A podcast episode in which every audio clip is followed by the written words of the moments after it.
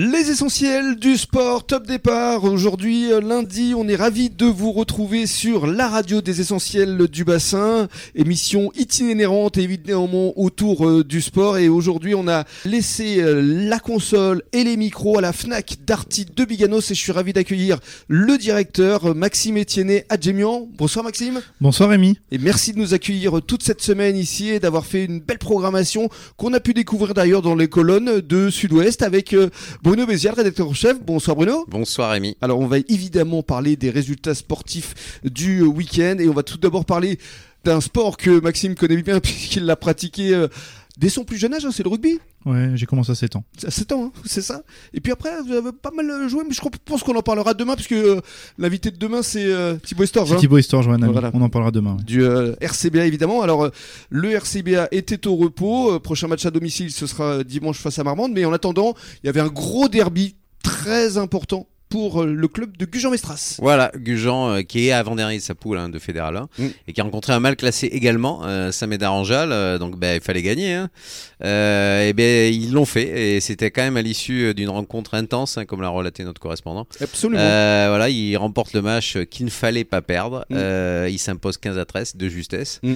Voilà, une rencontre sous tension, mais qu'ils ont finalement gagné et, et une deuxième victoire de la saison après quand même 5 revers consécutifs, donc ça fait du bien. C'est ça, ça fait du bien. En tout cas, très bon papier de votre journaliste parce qu'effectivement, il a très bien résumé euh, ce match parce qu'on était dans le stade évidemment pour les essentiels du bassin et on a interviewé euh, Charles Couragut, euh, le président, et puis euh, le capitaine Jonathan Devan et effectivement, ils étaient soulagés et heureux parce que cette victoire était plus qu'importante. On va passer du ballon ovale au ballon rond, le football, avec tout d'abord l'US Lachec Ferré. Voilà, après la Coupe de France, il revenait samedi au championnat national 3 avec un match à domicile hein, contre l'équipe 2 de Pau. Mm. Eh bien, même contre ce mal classé, pourtant Pau, euh, l'Èche Cap Ferré, également mal classé, n'est pas parvenu à s'imposer.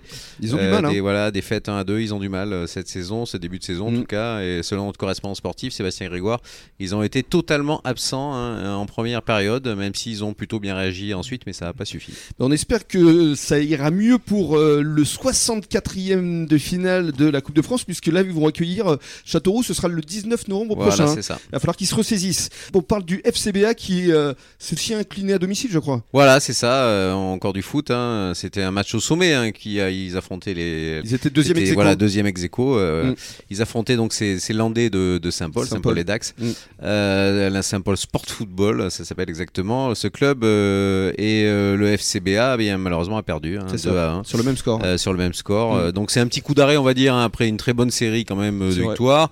Euh, il reste quand même Il- en haut, il- voilà, il n'y a pas, pas de panique, il reste en haut de, leur, de leur poule de, de régional euh, 2.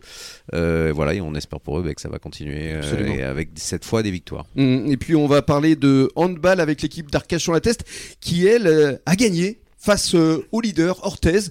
Le leader était invaincu et pourtant les hommes de Loïc Cambérou qui sera avec nous hein, d'ailleurs euh, euh, Maxime au cours de la semaine, je crois que c'est après-demain mercredi, eh bien ils ont gagné donc ils sont leaders.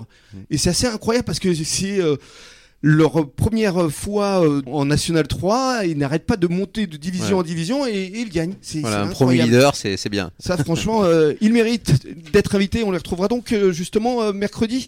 Et euh, nous, on se retrouve dans quelques minutes avec euh, Maxime. On va parler de la Coupe du Monde.